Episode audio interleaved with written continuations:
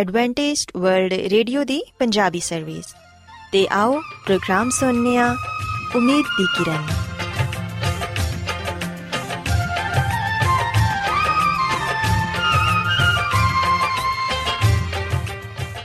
ਸਾਥਿਓ, ਮੈਂ ਤੁਹਾਡੀ ਮੇਜ਼ਬਾਨ ਫਰਾਸਲੀਮ, ਪ੍ਰੋਗਰਾਮ ਉਮੀਦ ਦੀ ਕਿਰਨ ਦੇ ਨਾਲ ਤੁਹਾਡੀ ਖidmat 'ਚ ਹਾਜ਼ਰ ਹਾਂ। ਸਾਡੀ ਪੂਰੀ ਟੀਮ ਵੱਲੋਂ ਪ੍ਰੋਗਰਾਮ ਸੁਣਨ ਵਾਲੇ ਸਾਰੇ ਸਾਥੀਆਂ ਨੂੰ ਸਾਡਾ ਪਿਆਰ ਭਰਾ ਸਲਾਮ ਕਬੂਲ ਹੋਏ। ਸਾਥਿਓ ਉਮੀਦ ਕਰਨੇ ਆ ਕਿ ਤੁਸੀਂ ਸਾਰੇ ਖੁਦਾ ਤਾਲਾ ਦੇ ਫਜ਼ਲੋ ਕਰਮ ਨਾਲ ਖੈਰੀਅਤ ਨਾਲ ਹੋ ਤੇ ਸਾਡੀ ਇਹ ਦੁਆ ਹੈ ਕਿ ਤੁਸੀਂ ਜਿੱਥੇ ਕਿਤੇ ਵੀ ਰਹੋ ਖੁਦਾਵੰਦ ਖੁਦਾ ਤੁਹਾਡੇ ਨਾਲ ਹੋਣ ਤੇ ਤੁਹਾਡੀ ਹਿਫਾਜ਼ਤ ਤੇ ਰਹਿਨਮਾਈ ਕਰਨ ਸਾਥਿਓ ਇਸ ਤੋਂ ਪਹਿਲਾਂ ਕਿ ਅੱਜ ਦੇ ਪ੍ਰੋਗਰਾਮ ਨੂੰ ਸ਼ੁਰੂ ਕੀਤਾ ਜਾਏ ਆਓ ਪਹਿਲਾਂ ਪ੍ਰੋਗਰਾਮ ਦੀ ਤਫਸੀਲ ਸੁਣ ਲਵੋ ਤੇ ਪ੍ਰੋਗਰਾਮ ਦੀ ਤਫਸੀਲ ਕੁਝ ਇਸ ਤਰ੍ਹਾਂ ਹੈ ਕਿ ਪ੍ਰੋਗਰਾਮ ਦਾ ਆਗਾਜ਼ ਇੱਕ ਖੂਬਸੂਰਤ ਗੀਤ ਨਾਲ ਕੀਤਾ ਜਾਏਗਾ ਤੇ ਗੀਤ ਦੇ ਬਾਅਦ ਖਾਨਦਾਨੀ ਜ਼ਿੰਦਗੀ ਦਾ ਪ੍ਰੋਗਰਾਮ ਪੇਸ਼ ਕੀਤਾ ਜਾਏਗਾ। ਇਸ ਤੋਂ ਬਾਅਦ ਖੁਦਾਵੰਦ ਦੇ ਜ਼ਿੰਦਗੀ ਬਖਸ਼ ਕਲਾਮ ਚੋਂ ਪੈਗਾਮ ਪੇਸ਼ ਕੀਤਾ ਜਾਏਗਾ, ਜਿਹੜਾ ਕਿ ਸਾਡੇ ਕਦਮਾਂ ਦੇ ਲਈ ਚਿਰਾਗ ਤੇ ਸਾਡੀ ਰਾਹ ਦੇ ਲਈ ਰੋਸ਼ਨੀ ਹੈ। ਸੋ ਆਓ ਸਾਥੀਓ, ਪ੍ਰੋਗਰਾਮ ਦਾ ਆਗਾਜ਼ ਇਸ ਰੂਹਾਨੀ ਗੀਤ ਨਾਲ ਕਰਨੇ ਆ।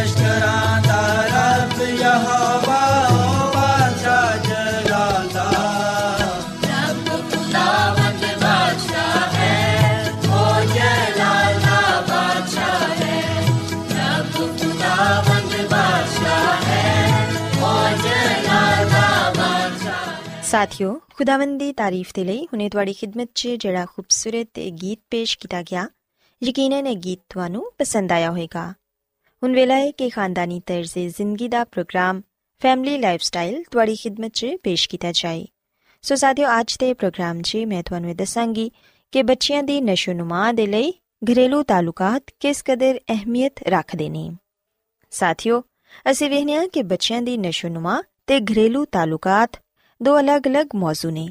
ਮਗਰ ਇਹ ਇਸ ਤਰ੍ਹਾਂ ਆਪਸ 'ਚ ਜੁੜੇ ਹੋਏ ਨੇ ਕਿ ਇਹਨਾਂ ਨੂੰ ਇੱਕ ਦੂਸਰੇ ਤੋਂ ਅਲੱਗ ਨਹੀਂ ਕੀਤਾ ਜਾ ਸਕਦਾ।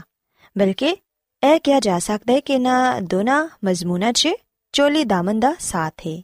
ਕਿਉਂਕਿ ਨਸ਼ੋਨੁਮਾ ਦੇ ਮਜ਼ਮੂਨ 'ਚ, ਬੱਚੇ ਦੇ ਵਜੂਦ 'ਚ ਆਨ ਤੋਂ ਲੈ ਕੇ ਉਹਦੀ ਜ਼ਿੰਦਗੀ ਦੇ ਆਖਰੀ ਲਮਹੇ ਤੱਕ ਦੇ ਤਮਾਮ ਮਰਾਹਲ 'ਚ ਉਹਦੀ ਜਿਸਮਾਨੀ ਤੇ ਨਫਸੀਆਤੀ ਜ਼ਰੂਰੀਅਤ ਤੇ ਖਸੂਸੀਅਤ ਦੇ ਬਾਰੇ ਮਾਲੂਮਾਤ ਸ਼ਾਮਿਲ ਹੁੰਦੀ ਹੈ। ਸੋ ਇਸ ਲਈ ਯਾਦ ਰੱਖੋ ਕਿ ਬੱਚੇ ਦਾ ਮਾਹੌਲ ਉਹਦੀ ਨਸ਼ੋਨੁਮਾ ਤੇ ਇੰਤਹਾਈ ਅਸਰੰਦਾਜ਼ ਹੁੰਦਾ ਏ, ਕਿਉਂਕਿ ਕਾਰ ਬੱਚੇ ਦੀ ਜ਼ਿੰਦਗੀ ਦਾ ਪਹਿਲਾ ਤੇ ਅਹਿਮ ਤਰੀਨ ਮਾਹੌਲ ਹੁੰਦਾ ਏ।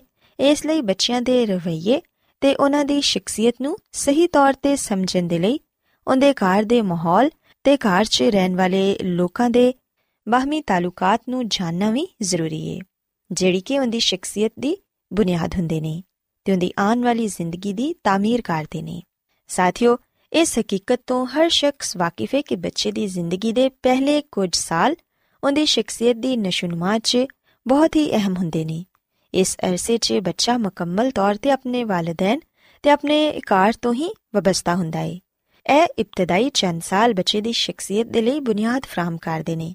ਇਸ ਦੌਰਾਨ 'ਚ ਬੱਚਾ ਜੋ ਕੁਝ ਸਿੱਖਦਾ ਹੈ ਅਮੂਮਨ ਉਹ ਜ਼ਿੰਦਗੀ ਭਰ ਉਹਦੀ ਸ਼ਖਸੀਅਤ ਦਾ ਹਿੱਸਾ ਬਣਿਆ ਰਹਿੰਦਾ ਹੈ ਬੱਚੇ ਦੀ ਸ਼ਖਸੀਅਤ ਦੀ ਨਸ਼ੁਨਮਾ 'ਚ ਕਾਰ ਦਾ ਮਾਹੌਲ ਹੀ ਨੁਮਾਇਆ ਕਰਦਾਰ ਅਦਾ ਕਰਦਾ ਹੈ ਕਾਰ ਆਰਾਮ, ਸਕੂਨ ਤੇ ਪਨਾਹ ਦੀ ਅਲਾਮਤ ਹੁੰਦਾ ਹੈ ਘਰਾਨਾ ਚੂੰਕਿ ਵਾਲਿਦੈਨ ਤੇ ਬੱਚਿਆਂ ਤੇ ਮੁਸ਼ਤਮਿਲ ਹੁੰਦਾ ਹੈ ਇਸ ਲਈ ਇਥੇ ਜੋ ਕੁਝ ਵੀ ਹੁੰਦਾ ਹੈ ਉਹ ਮੁਸ਼ਤਰਕਾ ਹੁੰਦਾ ਹੈ ਘਰੇਲੂ ਕੰਮਕਾਜ, ਘਰੇਲੂ ਜ਼ਿੰਮੇਵਾਰੀਆਂ ਘਰੇਲੂ ਅਖਰਾਜਾਤ, ਘਰੇਲੂ ਖੁਸ਼ੀਆਂ ਤੇ ਘਰੇਲੂ ਗਮ ਇਹਨਾਂ ਸਭ ਦਾ ਘਰ ਵਾਲਿਆਂ ਨੂੰ ਸਾਹਮਣਾ ਕਰਨਾ ਪੈਂਦਾ ਹੈ ਸਾਥੀਓ ਘਰ ਦੇ ਅਫਰਾਦ ਯਾਨੀ ਕਿ ਮੀਆਂ ਬੀਵੀ ਵਾਲਿਦੈਨ ਬੱਚੇ ਤੇ ਆਪਸ 'ਚ ਭੈਣ ਭਰਾਵਾਂ ਦੇ ਬਾਹਮੀ ਤਾਲੁਕਾਤ ਬਹੁਤ ਹੀ ਮਜ਼ਬੂਤ ਹੋਣੇ ਚਾਹੀਦੇ ਨੇ ਕਿਉਂਕਿ ਇਹੋ ਹੀ ਲੋਕ ਘਰ ਦੇ ਮਾਹੌਲ ਨੂੰ ਬਣਾਉਂਦੇ ਨੇ ਤੇ ਘਰ ਦੇ ਹਰ ਫਰਦ ਦੀ ਸ਼ਖਸੀਅਤ ਨੂੰ متاثر ਵੀ ਕਰਦੇ ਨੇ ਸਾਥੀਓ ਜਿਸ ਮਾਹੌਲ 'ਚ ਬੱਚੇ ਦੀ ਤਰਬੀਅਤ ਹੁੰਦੀ ਏ ਉਹਦੀ ਸ਼ਖਸੀਅਤ ਉਸੇ ਤਰ੍ਹਾਂ ਦੀ ਹੀ ਬਣਦੀ ਏ ਬੱਚੇ ਦਾ ਰਵਈਆ ਤੇ ਉਹਦੀ ਜ਼ਿੰਦਗੀ ਦਾ ਤਰਜ਼ ਅਮਲ, ਉਹਦੇ ਘਰੇਲੂ ਮਾਹੌਲ ਦੀ ਅਕਾਸੀ ਕਰਦਾ ਏ। ਮੁਖਤਸਰ ਹੈ ਕਿ ਘਰ ਇੱਕ ਐਸੀ ਜਗ੍ਹਾ ਹੁੰਦਾ ਏ, ਜਿੱਥੇ ਬੱਚੇ ਦੀ ਸ਼ਖਸੀਅਤ ਤੇ ਜਿਸਮਾਨੀ ਜ਼ਰੂਰੀਅਤ ਪੂਰੀਆਂ ਹੁੰਦੀਆਂ ਨੇ। ਉਹਨੂੰ ਖੁਰਾਕ ਪਨਾ ਤੇ ਉਹਦੀਆਂ ਦੂਸਰੀਆਂ ਜ਼ਰੂਰਤਾਂ ਦੇ ਇਲਾਵਾ ਉਹਨੂੰ ਪਿਆਰ ਤੇ ਜ਼ਿਹਨੀ ਸਕੂਨ ਵੀ ਫਰਾਹਮ ਹੁੰਦਾ ਏ। ਇਥੋਂ ਹੀ ਬੱਚੇ ਜ਼ਿੰਦਗੀ ਦੇ ਬਾਰੇ 'ਚ ਜਾਣਨਾ ਸ਼ੁਰੂ ਕਰਦੇ ਨੇ। ਬੱਚੇ ਦਾ ਘਰ ਹੀ ਹੁੰਦਾ ਪਹਿਲਾ ਸਕੂਲ ਹੁੰਦਾ ਏ। ਜਿੱਥੇ ਉਹਨੂੰ ਇਸ ਦੁਨੀਆ ਦੇ ਬਾਰੇ 'ਚ ਤੇ ਖੁਦ ਆਪਣੀ ਜ਼ਾਤ ਦੇ ਬਾਰੇ 'ਚ ਮਾਲੂਮਾਤ ਹਾਸਿਲ ਹੋਣੀਆਂ ਸ਼ੁਰੂ ਹੁੰਦੀਆਂ ਨੇ। ਘਰ ਹੀ ਬੱਚੇ ਦਾ ਪਹਿਲਾ ਤੇ ਮੁਸਤਕਿਲ ਤਜਰਬਾਗਾ ਹੁੰਦਾ ਏ, ਜਿੱਥੇ ਉਹਨੂੰ ਜ਼ਾਤੀ ਤਜਰਬਾਤ ਵੀ ਹਾਸਿਲ ਹੁੰਦੇ ਨੇ ਤੇ ਉਹਨਾਂ ਨੂੰ ਵਾਲਿਦੈਨ ਦੀ ਤਰਫੋਂ ਰਹਿਨਮਾਈ ਵੀ ਮਿਲਦੀ ਏ, ਜਿੰਦੀ ਰੋਸ਼ਨੀ 'ਚ ਉਹ ਦੁਨੀਆ 'ਚ ਰਹਿਣ ਸਹਿਣ ਦੇ ਤਰੀਕਿਆਂ ਤੋਂ ਅਗਾਹੀ ਹਾਸਿਲ ਕਰਦੇ ਨੇ। ਸਾਥੀਓ, ਯਾਦ ਰੱਖੋ ਕਿ ਕਾਰ ਇੱਕ ਐਸਾ ਮਕਾਮ ਹੁੰਦਾ ਏ, ਜਿੱਥੇ ਦਿਨ ਭਰ ਦੇ ਕੰਮਾਂ ਤੋਂ ਥੱਕ ਹਾਰ ਕੇ ਬੱਚਾ ਆਰਾਮ ਤੇ ਸਕੂਨ ਹਾਸਿਲ ਕਰਦਾ ਏ, ਤਾਂ ਕਿ ਉਹ ਅਗਲੇ ਦਿਨ ਦੇ ਲਈ ਤਾਜ਼ਾ ਦਮ ਹੋ ਸਕੇ। ਸਾਥੀਓ, ਅਸੀਂ ਵੇਖਨੀਆ ਕਿ ਬੱਚੇ ਦੀ ਨਸ਼ੋ ਨੁਮਾ ਤੇ ਉਹਦੇ ਘਰ ਦੇ ਬਾਹਮੀ ਤਾਲੁਕਾਤ ਦਾ ਬਹੁਤ ਹੀ ਗਹਿਰਾ ਅਸਰ ਹੁੰਦਾ ਏ। ਕਿਹਾ ਜਾਂਦਾ ਏ ਕਿ ਐਸੇ ਵਾਲਿਦੈਨ ਜਿਹੜੇ ਬੱਚੇ ਨੂੰ ਜ਼ਰੂਰਤ ਤੋਂ ਜ਼ਿਆਦਾ ਪਿਆਰ ਦਿੰਦੇ ਨੇ ਤੇ ਨਹਾਇਤ ਹਿਫਾਜ਼ਤ ਤੇ ਇhtiyat ਨਾਲ ਪਰਵਿਸ਼ ਕਰਦੇ ਨੇ ਉਹ ਬੱਚਿਆਂ ਨੂੰ ਨਫਸੀਆਤੀ ਤੌਰ ਤੇ ਮੁਹਤਾਜ ਬਣਾ ਦਿੰਦੇ ਨੇ। ਮਗਰ ਖਿਆਲ ਕੀਤਾ ਜਾਂਦਾ ਏ ਕਿ ਸਖਤ ਗੀਰ ਵਾਲਿਦੈਨ ਵੀ ਬੱਚਿਆਂ ਨੂੰ ਗੁਸਤਾਖ, ਬਾਗੀ, ਝਗੜਾਲੂ ਤੇ ਲੜਾਕਾ ਬਣਾ ਦਿੰਦੇ ਨੇ। ਬਚਪਨ 'ਚ ਵਾਲਿਦੈਨ 'ਚੋਂ ਕੋਈ ਇੱਕ ਜੁਦਾ ਹੋ ਜਾਏ ਤੇ ਬੱਚੇ ਅਫਸਰਦਗੀ ਦਾ ਸ਼ਿਕਾਰ ਹੋ ਜਾਂਦੇ ਨੇ। ਐਸੇ ਕਾਰ ਜਿੱਥੇ ਤਾਲੁਕਾਤ 'ਚ ਕਸ਼ੀਦਗੀ ਤੇ ਪਰੇਸ਼ਾਨੀ ਹੋਏ, ਉਥੇ ਪਰਵਰਿਸ਼ ਪਾਣ ਵਾਲੇ ਬੱਚੇ ਬੇਹੱਦ ਜਜ਼ਬਾਤੀ ਹੁੰਦੇ ਨੇ। ਤੇ ਬੇਕਾਬੂ ਹੋ ਕੇ ਫੌਰੀ ਤੌਰ ਤੇ ਆਪਣੇ ਜਜ਼ਬਾਤ ਦਾ ਇਜ਼ਹਾਰ ਕਰਦੇ ਨੇ ਇਸ ਤੋਂ ਇਲਾਵਾ ਘਰੇਲੂ ਹਾਲਾਤ ਅਗਰ ਪਰੇਸ਼ਾਨ ਕੁਨ ਹੋਣ ਤੇ ਬੱਚਿਆਂ 'ਚ ਕੁਵਤੇ ਇਜ਼ਹਾਰ ਦੀ ਵੀ ਕਮੀ ਹੋ ਜਾਂਦੀ ਏ ਉਹਨਾਂ ਦੀ ਗੁਫ਼ਤਗੂ متاثر ਹੋਣ ਲੱਗਦੀ ਏ ਤੇ ਉਹ ਜ਼ਿਹਨੀ ਦਬਾਅ ਦਾ ਸ਼ਿਕਾਰ ਹੋ ਜਾਂਦੇ ਨੇ ਐਸੀ ਸੂਰਤ-ਹਾਲ 'ਚ ਅਗਰ ਕੋਈ ਬੱਚਾ ਕਿਸੇ ਮਸਲੇ ਤੋਂ ਦੁਚਾਰ ਹੋ ਜਾਏ ਤੇ ਉਹਦੇ ਮਸਾਇਲ ਦਾ ਜ਼ਿੰਮੇਦਾਰ ਕੁਨਬੇ ਦੇ ਲੋਕਾਂ ਦੇ ਤਾਲੁਕਾਤ ਨੂੰ ਠਹਿਰਾਇਆ ਜਾ ਸਕਦਾ ਏ ਸਾਥੀਓ ਯਾਦ ਰੱਖੋ ਕਿ ਮੀਆਂ ਬੀਵੀ 'ਚ ਅਲੈਦਗੀ ਜਾਂ ਤਲਾਕ ਦੀ ਸੂਰਤ 'ਚ ਵੀ ਬੱਚਿਆਂ ਦੇ ਮਾਸ਼ਰਤੀ ਤਾਲੁਕਾਤ ਬੁਰੀ ਤਰ੍ਹਾਂ متاثر ਹੁੰਦੇ ਨੇ ਜਦਕਿ ਵਾਲਿਦੈਨ ਦੇ ਖੁਸ਼ਗਵਾਰ ਬਾਹਮੀ ਤਾਲੁਕਾਤ ਨਾਲ ਬੱਚਿਆਂ 'ਚ ਤੇ ਆਪਣੇ ਭੈਣ ਭਰਾਵਾਂ 'ਚ ਤੇ ਬਾਹਰ ਦੋਸਤਾਂ ਦੇ ਨਾਲ ਨਹਾਇਤ ਹੀ ਕਰੀਬੀ ਹਮਦਰਦਾਨਾ ਤੇ ਖੁਸ਼ਗਵਾਰ ਤਾਲੁਕਾਤ ਬਣਦੇ ਨੇ ਤੇ ਬੱਚਿਆਂ 'ਚ ਜ਼ਾਤੀ ਇਤਮਾਦ ਵੀ ਬਹਾਲ ਹੁੰਦਾ ਏ ਸਾਥੀਓ ਯਾਦ ਰੱਖੋ ਕਿ ਜਿਸ ਬੱਚੇ ਨੂੰ ਕਾਰ 'ਚ ਪਿਆਰ ਮਿਲਦਾ ਏ ਉਹਦੀ ਜ਼ਾਤ ਮਜ਼ਬੂਤ ਹੁੰਦੀ ਏ ਤੇ ਉਹ ਬੱਚਾ ਦੂਸਰਿਆਂ ਦੇ ਨਾਲ, ਨਹਾਇਤ ਹੀ ਖੁਦ ਇਤਮਾਦੀ ਨਾਲ ਤੇ ਖੁਸ਼ਗਵਾਰ ਤਾਲੁਕਾਤ ਕਾਇਮ ਕਰਨ ਦਾ ਅਹਲ ਹੋ ਜਾਂਦਾ ਏ।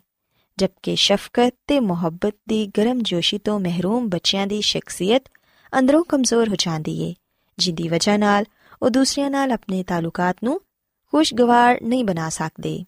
ਸਾਥੀਓ, ਅਸੀਂ ਵੇਖਿਆ ਕਿ ਸਕੂਲ 'ਚ ਬੱਚੇ ਦੀ ਕਾਮਯਾਬੀ ਜਾਂ ਨਾਕਾਮੀ ਦਾ ਇਨਸਾਰ ਵੀ ਜ਼ਿਆਦਾਤਰ ਹੁੰਦੇ ਘਰੇਲੂ ਤਾਲੁਕਾਤ ਦੀ ਨੋਇਤ ਤੇ ਹੁੰਦਾ ਏ ਅਗਰ ਘਰੇਲੂ ਅਫਰਾਦ ਦੇ ਤਾਲੁਕਾਤ 'ਚ ਕਸ਼ੀਦਗੀ ਹੋਏਗੀ ਤੇ ਬੱਚੇ ਦੇ ਸਕੂਲ ਦੇ ਮਾਹੌਲ 'ਚ ਉਹਦੀ ਪੜ੍ਹਾਈ ਵੀ متاثر ਹੁੰਦੀ ਏ ਜਿਹੜੀ ਕਿ ਬੱਚੇ ਦੀ ਪਿੱਛੇ ਰਹਿ ਜਾਂਦੀ ਵਜ੍ਹਾ ਬਣਦੀ ਏ ਸੋ ਇਸ ਲਈ ਇਹ ਕੋਸ਼ਿਸ਼ ਕਰੋ ਕਿ ਆਪਣੇ ਘਰ ਦੇ ਮਾਹੌਲ ਨੂੰ ਬਿਹਤਰ ਬਣਾਓ ਤਾਂ ਕਿ ਬੱਚੇ ਨਾ ਸਿਰਫ ਆਪਣੀ ਪੜ੍ਹਾਈ 'ਚ ਹੀ ਅੱਗੇ ਵਧਣ ਬਲਕਿ ਉਹ ਮਾਸ਼ਰੇ 'ਚ ਆਪਣੇ ਤਾਲੁਕਾਤ ਨੂੰ ਮਜ਼ਬੂਤ ਬਣਾ ਸਕਣ ਆਪਣੇ ਦੋਸਤਾਂ ਦੇ ਨਾਲ, ਆਪਣੇ ਅਹਲੇ ਖਾਨਾ ਦੇ ਨਾਲ ਤੇ ਆਪਣੇ ਭੈਣ ਭਰਾਵਾਂ ਦੇ ਨਾਲ ਆਪਣੇ ਤਾਲੁਕਾਤ ਨੂੰ ਬਿਹਤਰ ਬਣਾਉਣ।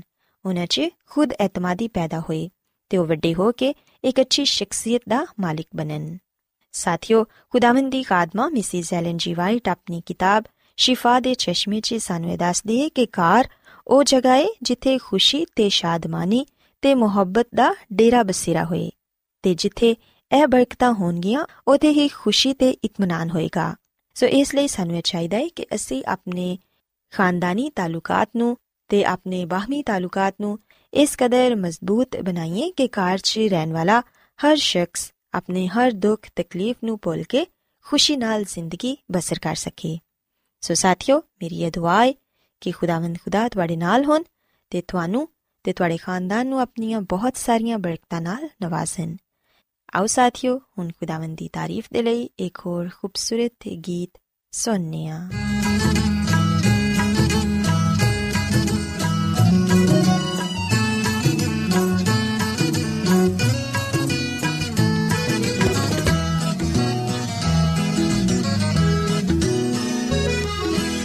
ਮੈਂ ਸਬਰ ਦੇ ਨਾਲ ਆਸ ਰੱਖ ਕੇ ਯਹਵਾ ਦੀ ਕਰਦਾ ਸਾਇਨ ਫਜ਼ਾਰੀ ਤਾ ਦੋਸਤ ਨੇ ਮੇਰੇ ਤੇ ਤਰਸ ਖਾ ਕੇ ਸੁਣੀ ਮੇਰੀ ਸਾਰੀ, ਆਹੋ ਜ਼ਾਰੀ।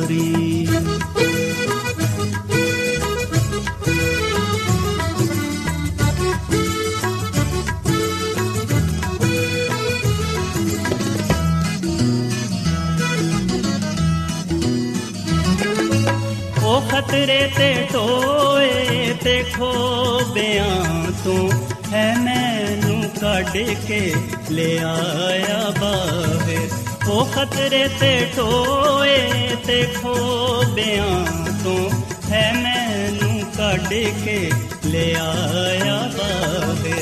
ਜਟਾਂ ਤੇ ਰੱਖੇ ਪੈਰ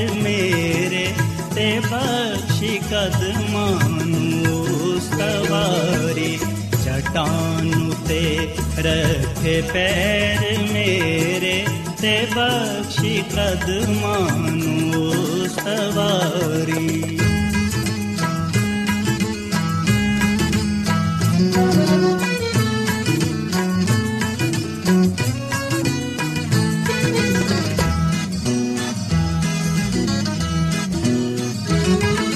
ਖੁਦਾ ਨੇ ਗੀਤ ਇੱਕ ਨਵਾਂ ਸਿਖਾਇਆ ਕਿ ਜਿਸ ਤੋਂ ਹੋਵੇ ਤਾਰੀਫ ਉਸ ਦੀ ਖੁਦਾ ਨੇ ਗੀਤ ਇੱਕ ਨਵਾਂ ਸਿਖਾਇਆ ਕਿ ਜਿਸ ਤੋਂ ਹੋਵੇ ਤਾਰੀਫ ਉਸ ਦੀ ਬਤੇਰੇ ਮੰਨਣਗੇ ਖੌਫ ਉਸ ਦਾ ਤੇ ਆਸ ਰੱਖਣ ਰੱਬ ਉਤੇ ਸਾਰੀ। ਬਤੇਰੇ ਮੰਨਣਗੇ ਖੌਫ ਉਸ ਦਾ ਤੇ ਆਸ ਰੱਖਣ ਰੱਬ ਉਤੇ ਸਾਰੀ।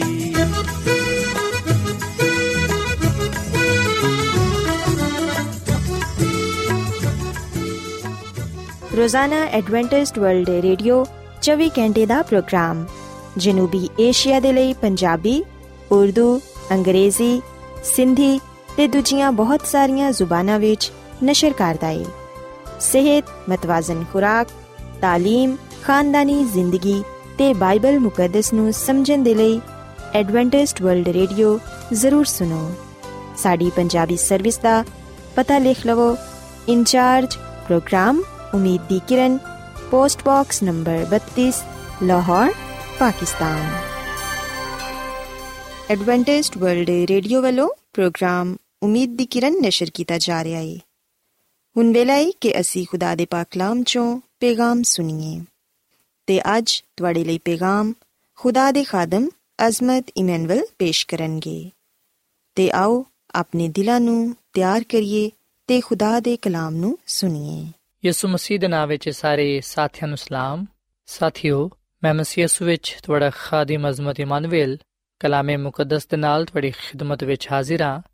ਤੇ ਮੈਂ ਖੁਦਾਵੰਦ ਖੁਦਾ ਦਾ ਸ਼ੁਕਰ ਅਦਾ ਕਰਨਾ ਮੈਂ ਕਿ ਅੱਜ ਮੈਂ ਤੁਹਾਨੂੰ ਇੱਕ ਵਾਰ ਫੇਰ ਖੁਦਾਵੰਦ ਦਾ ਕਲਾਮ ਸੁਣਾ ਸਕਣਾ ਸਾਥਿਓ, ਆਓ ਆਪਣੇ ਈਮਾਨ ਦੀ ਮਜ਼ਬੂਤੀ ਤੇ ਈਮਾਨ ਦੀ ਤਰੱਕੀ ਦੇ ਲਈ ਖੁਦਾਵੰਦ ਦੇ ਕਲਾਮ ਨੂੰ ਸੁਣਨੇ ਹਾਂ ਅੱਜ ਅਸੀਂ ਬਾਈਬਲ ਮੁਕੱਦਸ ਚੋਂ ਇਸ ਗੱਲ ਨੂੰ ਸਿੱਖਾਂਗੇ ਕਿ ਅਸੀਂ ਕਿਵੇਂ ਯਿਸੂ ਮਸੀਹ ਵਿੱਚ ਕਾਇਮ ਰਹਿ ਸਕਨੇ ਹਾਂ ਆਓ ਸਾਥਿਓ, ਇਸ ਗੱਲ ਨੂੰ ਜਾਣਨ ਦੇ ਲਈ ਕਿ ਅਸੀਂ ਕਿਵੇਂ ਯਿਸੂ ਮਸੀਹ ਵਿੱਚ ਕਾਇਮ ਉਦਾਇਮ ਰਹਿ ਸਕਨੇ ਆ। ਇਸ ਮਸੀਹ ਵਿੱਚ ਕਾਇਮ ਰਹਿਣ ਦੇ ਲਈ ਸਾਨੂੰ ਕੀ ਕੁਝ ਕਰਨਾ ਚਾਹੀਦਾ ਹੈ? ਆਓ ਇਹਨਾਂ ਗੱਲਾਂ ਨੂੰ ਜਾਣਨ ਦੇ ਲਈ ਅਸੀਂ ਬਾਈਬਲ ਮੁਕੱਦਸ ਚੋਂ ਰਹਿਨਮਾਈ ਹਾਸਲ ਕਰੀਏ। ਸੋ ਅਗਰ ਅਸੀਂ ਬਾਈਬਲ ਮੁਕੱਦਸ ਦੇ ਨਵੇਂ ਏਧਨਾਮੇ ਵਿੱਚ ਯਹੋਨਾ ਰਸੂਲ ਦੀ ਅੰਜੀਲ, ਇਹਦੇ 15ਵੇਂ ਬਾਬ ਦੀ ਪਹਿਲੀ ਆਇਤ ਲੈ ਕੇ ਚੌਥੀ ਆਇਤ ਤੱਕ ਪੜ੍ਹੀਏ, ਤੇ ਇੱਥੇ ਲਿਖਿਆ ਹੋਇਆ ਹੈ ਕਿ ਅੰਗੂਰ ਦਾ ਹਕੀਕੀ ਦਰਖਤ ਮੈਂ ਵਾਂ ਤੇ ਮੇਰਾ ਬਾਪ ਬਾਗਬਾਨ ਹੈ, ਜਿਹੜੀ ਡਾਲੀ ਮੇਰੇ ਵਿੱਚ ਤੇ ਫਲ ਨਹੀਂ ਲਿਆਂਦੀ, ਉਹਨੂੰ ਵੱਢ ਦਿੱਤਾ ਜਾਂਦਾ ਹੈ। ਤੇ ਜਿਹੜੀ ਫਲ ਲਿਆਂਦੀ ਏ, ਉਹਨੂੰ ਛਾਂਟਿਆ ਜਾਂਦਾ ਹੈ ਤਾਂ ਕਿ ਜ਼ਿਆਦਾ ਫਲ ਲਿਆਏ। ਹੁਣ ਤੁਸੀਂ ਉਸ ਕਲਾਮ ਦੀ ਵਜ੍ਹਾ ਤੋਂ ਜਿਹੜਾ ਮੈਂ ਤੁਹਾਡੇ ਨਾਲ ਕੀਤਾ ਹੈ ਪਾਕ ਹੋ। ਤੁਸੀਂ ਮੇਰੇ ਵਿੱਚ ਕਾਇਮ ਰਹੋ ਤੇ ਮੈਂ ਤੁਹਾਡੇ ਵਿੱਚ। ਜਿਸ ਤਰ੍ਹਾਂ ਡਾਲੀ ਅਗਰ ਅੰਗੂਰ ਦੇ ਦਰਖਤ ਵਿੱਚ ਕਾਇਮ ਨਾ ਰਵੇ ਤੇ ਆਪਣੇ ਆਪ ਤੋਂ ਫਲ ਨਹੀਂ ਲਿਆ ਸਕਦੀ। ਉਸੇ ਤਰ੍ਹਾਂ ਤੁਸੀਂ ਵੀ ਅਗਰ ਮੇਰੇ ਵਿੱਚ ਕਾਇਮ ਨਾ ਰਹੋ ਤੇ ਫਲ ਨਹੀਂ ਲਿਆ ਸਕਦੇ। ਸਾਥੀਓ, ਅਸੀਂ ਬਾਈਬਲ ਮੁਕੱਦਸ ਦੇ ਇਸ ਹਵਾਲੇ ਵਿੱਚ ਯਿਸੂ ਮਸੀਹ ਦੇ ਇੱਕ ਤਮਸੀਲੀ ਕਲਾਮ ਨੂੰ ਪਾਣੇ ਆ ਜਿਹੜਾ ਕਿ ਉਹਨਾਂ ਨੇ ਆਪਣੇ ਸ਼ਾਗਿਰਦਾਂ ਦੇ ਨਾਲ ਕੀਤਾ। ਤੇ ਅੱਜ ਆ ਕਲਾਮ ਸਾਡੇ ਲਈ ਵੀ ਹੈ ਯਿਸੂ ਮਸੀਹ ਸਾਨੂੰ ਇੱਕ ਤਮਸੀਲ ਦੇ ਜ਼ਰੀਏ ਆ ਗੱਲ ਸਮਝਾਉਂਦੇ ਨੇ ਕਿ ਅਸੀਂ ਕਿਸ ਤਰ੍ਹਾਂ ਉਹਦੇ ਵਿੱਚ ਕਾਇਮ ਉਦਾਇਮ ਰਹਿ ਸਕਨੇ ਆ ਸਾਥੀਓ, ਯਿਸੂ ਮਸੀਹ ਇਥੇ ਤਸ਼ਬੀਹਨ ਅਲਾਮਤਨ ਆ ਗੱਲ ਕਹਿੰਦਾ ਹੈ ਕਿ ਅੰਗੂਰ ਦਾ ਹਕੀਕੀ ਦਰਖਤ ਮੈਂ ਵਾਂ ਤੇ ਤੁਸੀਂ ਡਾਲੀਆਂ ਹੋ। ਸੋ ਯਿਸੂ ਮਸੀਹ ਨੇ ਆਪਣੇ ਆਪ ਨੂੰ ਅੰਗੂਰ ਦਾ ਹਕੀਕੀ ਦਰਖਤ ਆਖਿਆ ਹੈ ਤੇ ਆਪਣੇ ਲੋਕਾਂ ਨੂੰ, ਆਪਣੇ ਸ਼ਾਗਿਰਦਾਂ ਨੂੰ ਉਹਨੇ ਡਾਲੀਆਂ ਕਿਹਾ ਵੇ। ਤੇ ਉਹ ਆਪਣੇ ਸ਼ਾਗਿਰਦਾਂ ਤੋਂ ਅਤਵਕਾ ਰੱਖਦਾ ਹੈ ਕਿ ਜਿਸ ਤਰ੍ਹਾਂ ਅੰਗੂਰ ਦੇ ਦਰਖਤ ਦੇ ਨਾਲ ਉਹਦੀਆਂ ਡਾਲੀਆਂ ਜੁੜੀਆਂ ਹੁੰਦੀਆਂ ਨੇ ਜਿਹਦੀ ਵਜ੍ਹਾ ਤੋਂ ਉਹ ਫਲ ਲਿਆਉਂਦੇ ਨੇ, ਉਸੇ ਤਰ੍ਹਾਂ ਅਗਰ ਉਹਦੇ ਲੋਕ ਉਹਦੇ ਨਾਲ ਜੁੜੇ ਰਹਿਣਗੇ, ਤੇ ਫਿਰ ਯਕੀਨਨ ਉਹ ਵੀ ਫਲਦਾਰ ਸਾਬਿਤ ਹੋਣਗੇ। ਸਾਥੀਓ, ਅਗਰ ਅਸੀਂ ਯਿਸੂ ਮਸੀਹ ਵਿੱਚ ਕਾਇਮ ਰਹਿਣਾ ਚਾਹਨੇ ਆ ਤੇ ਫਿਰ ਅਸੀਂ ਉਹਦੇ ਨਾਲ ਜੁੜੇ ਰਹੀਏ। ਯਾਨੀ ਕਿ ਆਪਣਾ ਈਮਾਨ ਤੇ ਭਰੋਸਾ ਉਹਦੇ ਤੇ ਰੱਖੀਏ। ਯਿਸੂ ਮਸੀਹ ਤੇ ਪੂਰਾ ਇਨਸਾਰ ਕਰੀਏ, ਪੂਰਾ ਤਵਕਲ ਕਰੀਏ, ਤੇ ਇਸ ਗੱਲ ਨੂੰ ਜਾਣੀਏ ਕਿ ਉਹਦੇ ਬਗੈਰ ਅਸੀਂ ਕੁਝ ਵੀ ਨਹੀਂ ਆ ਉਹਦੇ ਤੋਂ ਦੂਰ ਜਾ ਕੇ ਅਸੀਂ ਕੁਝ ਵੀ ਨਹੀਂ ਕਰ ਸਕਦੇ। ਸੋ ਸਾਥੀਓ, ਯਿਸੂ ਮਸੀਹ ਅੰਗੂਰ ਦੇ ਦਰਖਤ ਦੀ ਤੇ ਉਹਦੀ ਡਾਲੀਆਂ ਦੀ ਤਮਸੀਲ ਦੇ ਨਾਲ ਸਾਨੂੰ ਇਹ ਗੱਲ ਸਿਖਾਉਂਦੇ ਨੇ ਕਿ ਜਿਸ ਤਰ੍ਹਾਂ ਅੰਗੂਰ ਦੇ ਦਰਖਤ ਦੇ ਨਾਲ ਜੁੜੀਆਂ ਹੋਈਆਂ ਡਾਲੀਆਂ ਫਲਦਾਰ ਸਾਬਿਤ ਹੁੰਦੀਆਂ ਨੇ। ਅਗਰ ਡਾਲੀਆਂ ਨੂੰ ਦਰਖਤ ਨਾਲੋਂ ਕੱਟ ਦਿੱਤਾ ਜਾਏ, ਤੇ ਫਿਰ ਉਹ ਡਾਲੀਆਂ ਸੁੱਕ ਜਾਣਗੀਆਂ ਔਰ ਫਿਰ ਫਲ ਨਹੀਂ ਲਿਆ ਸਕਣਗੀਆਂ। ਉਸੇ ਤਰ੍ਹਾਂ ਜਿਹੜੇ ਲੋਕ ਮਸੀਹ ਦੇ ਨਾਲ ਵਿਵਸਥਾ ਰਹਿੰਦੇ ਨੇ, ਯਾਨੀ ਕਿ ਜੁੜੇ ਰਹਿੰਦੇ ਨੇ, ਜਿਹੜੇ ਉਹਦੇ ਵਿੱਚ ਕਾਇਮ ਉਦਾਇਮ ਰਹਿੰਦੇ ਨੇ, ਉਹ ਵੀ ਇਸ ਮਸੀਹ ਦੀ ਬਦੌਲਤ ਫਲਦਾਰ ਸਾਬਿਤ ਹੁੰਦੇ ਨੇ। ਸੋ ਅਗਰ ਅਸੀਂ ਚਾਹਨੇ ਆ ਕਿ ਅਸੀਂ ਇਸ ਮਸੀਹ ਦੇ ਨਾਲ ਜੁੜੇ ਰਹੀਏ, ਤੇ ਫਿਰ ਅਸੀਂ ਆਪਣੀ ਜ਼ਿੰਦਗੀ ਨੂੰ ਮਸੀਹ ਦੇ ਕਲਾਮ ਦੇ ਮੁਤਾਬਿਕ ਗੁਜ਼ਾਰੀਏ।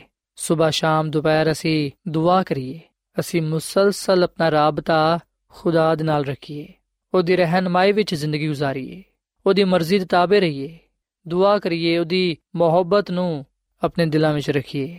ਮੁਕੰਮਲ ਈਮਾਨ ਤੇ ਭਰੋਸਾ ਖੁਦਾ ਤੇ ਰੱਖੀਏ ਤਾਂ ਕਿ ਅਸੀਂ ਉਹਦੇ ਤੋਂ ਜੁਦਾ ਨਾ ਹੋ ਸਕੀਏ। ਸਾਥੀਓ, ਯਿਸੂ ਮਸੀਹ ਫਰਮਾਉਂਦੇ ਨੇ, ਯਹੋਨਾ ਦੀ ਅੰਜੀਲ ਦੇ 15ਵੇਂ ਬਾਬ ਦੀ 10ਵੀਂ ਆਇਤ ਵਿੱਚ ਕਿ ਅਗਰ ਤੁਸੀਂ ਮੇਰੇ ਹੁਕਮਾਂ ਤੇ ਅਮਲ ਕਰੋਗੇ ਤੇ ਮੇਰੀ ਮੁਹੱਬਤ ਵਿੱਚ ਕਾਇਮ ਰਹੋਗੇ। ਜਿਵੇਂ ਮੈਂ ਆਪਣੇ ਬਾਪ ਦੇ ਹੁਕਮ ਤੇ ਅਮਲ ਕੀਤਾ ਹੈ ਤੇ ਉਹਦੀ ਮੁਹੱਬਤ ਵਿੱਚ ਕਾਇਮ ਆ ਸੋ ਸਾਥੀਓ, ਅਸੀਂ ਯਿਸੂ ਮਸੀਹ ਵਿੱਚ ਉਸ ਵੇਲੇ ਤੱਕ ਹੀ ਕਾਇਮ ਰਹਿ ਸਕਨੇ ਆ ਜਦੋਂ ਤੱਕ ਅਸੀਂ ਉਹਦੇ ਹੁਕਮਾਂ ਤੇ ਅਮਲ ਕਰਦੇ ਰਵਾਂਗੇ, ਉਹਦੇ ਨਾਲ ਮੁਹੱਬਤ ਰੱਖਾਂਗੇ, ਉਹਦੇ ਕਲਾਮ ਨੂੰ ਆਪਣੀ ਜ਼ਿੰਦਗੀਆਂ ਦਾ ਹਿੱਸਾ ਬਣਾਵਾਂਗੇ। ਪਰ ਅਗਰ ਅਸੀਂ ਉਹਦੇ ਹੁਕਮਾਂ ਤੇ ਅਮਲ ਕਰਨਾ ਛੱਡ ਦਵਾਂਗੇ, ਅਗਰ ਅਸੀਂ ਉਹਦੇ ਕਲਾਮ ਨੂੰ ਆਪਣੇ ਦਿਲਾਂ ਵਿੱਚ ਨਾ ਰੱਖਾਂਗੇ, ਅਗਰ ਅਸੀਂ ਉਹਦੀ ਮਰਜ਼ੀ ਦੇ ਤਾਬੇ ਨਾ ਹੋਵਾਂਗੇ, ਅਗਰ ਅਸੀਂ ਉਹਦੇ ਨਾਲ ਮੁਹੱਬਤ ਨਹੀਂ ਰੱਖਾਂਗੇ, ਤੇ ਫਿਰ ਅਸੀਂ ਉਹਦੇ ਤੋਂ ਜੁਦਾ ਹੋ ਜਾਾਂਗੇ। ਤੇ ਯਿਸੂ ਮਸੀਹ ਨੇ ਫਰਮਾਇਆ ਕਿ ਅਗਰ ਕੋਈ ਮੇਰੇ ਵਿੱਚ ਕਾਇਮ ਨਾ ਰਹੇਗਾ, ਤੇ ਉਹ ਡਾਲੀ ਦੇ ਵਾਂਗੂ ਸੁੱਟਿਆ ਜਾਏਗਾ ਤੇ ਸੁੱਕ ਜਾਏਗਾ। ਤੇ ਲੋਕ ਉਹਨੂੰ ਜਮ੍ਹਾਂ ਕਰਕੇ ਅੱਗ ਵਿੱਚ ਸੁੱਟ ਦੇਣਗੇ ਤੇ ਉਹ ਜਲ ਜਾਣਗੇ ਸੋ ਸਾਥੀਓ ਆ ਗੱਲ ਸੱਚ ਹੈ ਕਿ ਅਗਰ ਅਸੀਂ ਯਿਸੂ ਮਸੀਹ ਵਿੱਚ ਕਾਇਮ ਨਾ ਰਵਾਂਗੇ ਤੇ ਫਿਰ ਅਸੀਂ ਅਬਦੀ ਜ਼ਿੰਦਗੀ ਤੋਂ ਮਹਿਰੂਮ ਹੋ ਜਾਵਾਂਗੇ। ਅਸੀਂ ਫਿਰ ਖੁਦਾ ਦੀ ਹਜ਼ੂਰੀ ਤੋਂ ਖਾਰਿਜ ਹੋ ਜਾਵਾਂਗੇ। ਸਾਥੀਓ, ਯਿਸੂ ਮਸੀਹ ਮੈਨੂੰ ਤੇ ਤੁਹਾਨੂੰ ਅਜਾ ਫਰਮਾਉਂਦੇ ਨੇ ਕਿ ਅਗਰ ਤੁਸੀਂ ਮੇਰੇ ਹੁਕਮਾਂ ਤੇ ਅਮਲ ਕਰੋਗੇ, ਅਗਰ ਤੁਸੀਂ ਮੇਰੇ ਨਾਲ ਮੁਹੱਬਤ ਰੱਖੋਗੇ ਤੇ ਫਿਰ ਤੁਸੀਂ ਮੇਰੇ ਵਿੱਚ ਕਾਇਮ ਰਹੋਗੇ। ਸੋ ਅਸੀਂ ਯਿਸੂ ਮਸੀਹ ਤੇ ਇਮਾਨ ਲਿਆਈਏ ਉਹਨੂੰ ਆਪਣਾ ਸ਼ਖਸੀ ਨਜਾਤ ਦੇਹਿੰਦਾ تسلیم ਕਰੀਏ ਤੇ ਉਹਦੇ ਕਲਾਮ ਤੇ ਉਹਦੇ ਹੁਕਮਾਂ ਤੇ ਅਮਲ ਕਰੀਏ ਤਾਂ ਕਿ ਅਸੀਂ ਉਹਦੇ ਵਿੱਚ ਕਾਇਮ ਦائم ਰਹੀਏ।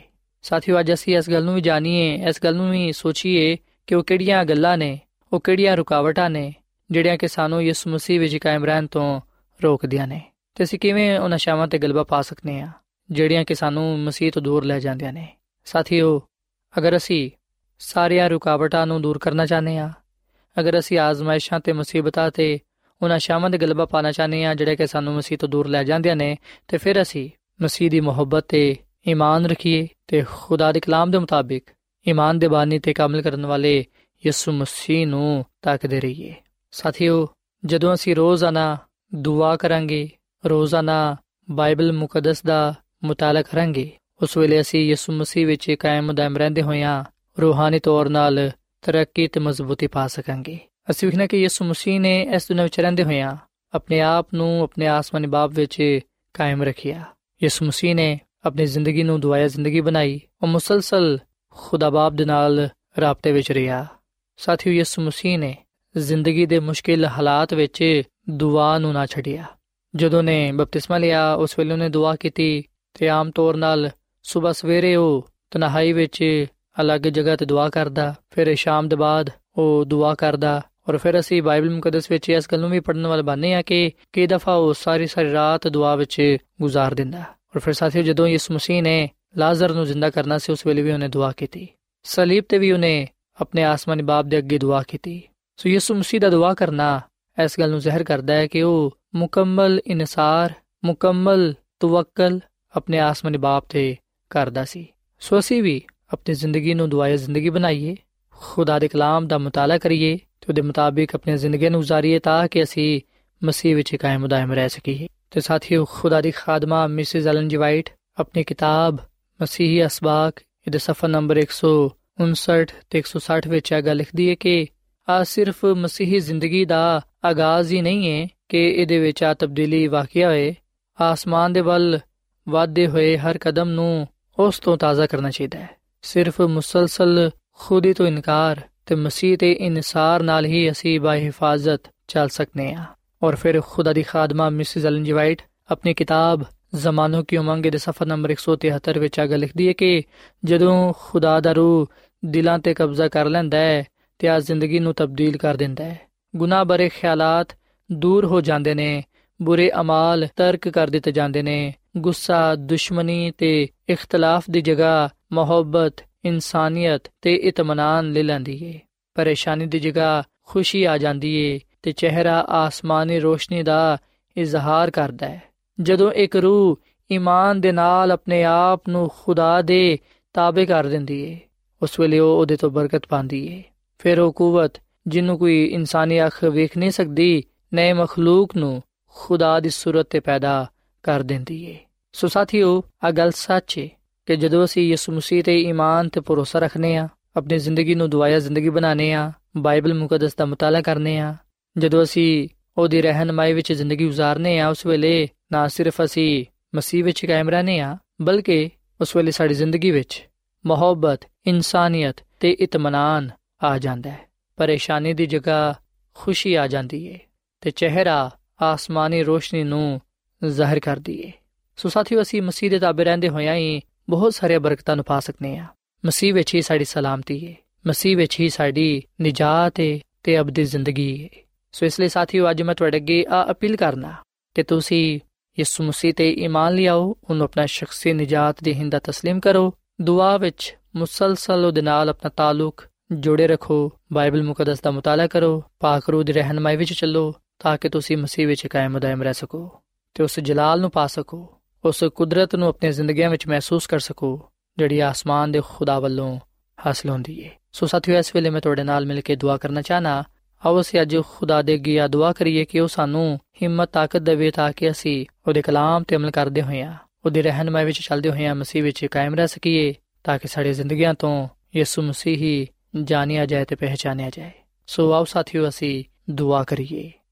ਐ ਜ਼ਮੀਨ ਤੇ ਆਸਮਾਨ ਦੇ ਖਾਲਕ ਤੇ ਮਾਲਿਕ ਜ਼ਿੰਦਾ ਖੁਦਾਵੰਦ ਅਸੀਂ ਤੇਰੇ ਹਜ਼ੂਰਾਨੇ ਆ ਤੇਰੇ ਨਾਮ ਨੂੰ ਇੱਜ਼ਤ ਤੇ ਜਲਾਲ ਦੇਨੇ ਆ ਕਿਉਂਕਿ ਤੂੰ ਹੀ ਤਾਰੀਫ ਤੇ ਤਮਜੀਦ ਦਿਲਾਇਕ ਹੈ ਐ ਖੁਦਾਵੰਦ ਅਸਾਂ ਇਸ ਗੱਲ ਨੂੰ ਜਾਣੀਏ ਕਿ ਅਸੀਂ ਤੇਰੇ ਤੋਂ ਜੁਦਾ ਹੋ ਕੇ ਕੁਝ ਨਹੀਂ ਪਾ ਸਕਦੇ ਕੁਝ ਨਹੀਂ ਕਰ ਸਕਦੇ ਇਸ ਲਈ ਅਸੀਂ ਤੇਰੇ ਤੇ ਈਮਾਨ ਲਿਆਨੇ ਆ ਤੇ ਤੈਨੂੰ ਆਪਣਾ ਨਜਾਤ ਰਹਿੰਦਾ تسلیم ਕਰਨੇ ਆ ਐ ਯਿਸੂ ਤੂੰ ਸਾਡੇ ਦਿਲਾਂ ਵਿੱਚ ਆ ਤੇ ਸਾਨੂੰ ਕਬੂਲ ਫਰਮਾ ਸਾਨੂੰ ਇਸ ਦੁਨੀਆਂ ਵਿੱਚ ਦੁਆਇਆ ਜ਼ਿੰਦਗੀ ਗੁਜ਼ਾਰਨ ਦੀ ਤੌਫੀਕ ਦੇ ਰੋਜ਼ਾਨਾ ਬਾਈਬਲ ਮੁਕੱਦਸ ਦਾ ਮਤਾਲਾ ਕਰਨ ਦੀ ਤੌਫੀਕ ਤਾ ਫਰਮਾ। ਪਾਕ ਰੂਹ ਦੀ ਰਹਿਨਮਾਈ ਵਿੱਚ ਚੱਲਣ ਦੀ ਤੌਫੀਕ ਤਾ ਫਰਮਾ, ਤਾਂ ਕਿ ਅਸੀਂ ਤੇਰੇ ਨਾਲ ਰਹਿੰਦੇ ਹੋਇਆਂ ਤੇਰੇ ਜਲਾਲ ਨੂੰ ਜ਼ਾਹਿਰ ਕਰ ਸਕੀਏ ਤੇ ਬਹੁਤ ਸਾਰੇ ਬਰਕਤਾਂ ਨੂੰ ਪਾਣ ਵਾਲੀ ਬਣੀਏ। ਐ ਖੁਦਾਵੰਦ, ਅੱਜ ਦੇ ਕਲਾਮ ਦੇ ਵਿਸਲੇ ਨਾਲ ਸਾਨੂੰ ਸਾਰਿਆਂ ਨੂੰ ਤੂੰ ਬੜੀ ਬਰਕਤ ਦੇ। ਸਾਡੇ ਗੁਨਾਹਾਂ ਨੂੰ ਤੇ ਸਾਡੇ ਬਿਮਾਰੀਆਂ ਨੂੰ ਸਾਡੇ ਤੋਂ ਦੂਰ ਕਰ ਦੇ। ਸਾਨੂੰ ਮੁਕਮਲ ਸ਼ਿਫਾ ਬਖਸ਼, ਕਿਉਂਕਿ ਇਹ ਸਭ ਕੁਝ ਮੰਗ ਲੈਨੇ ਆ ਯਿਸੂ ਮਸੀਹ ਦੇ ਨਾਮ ਵਿੱਚ। ਆਮੀਨ।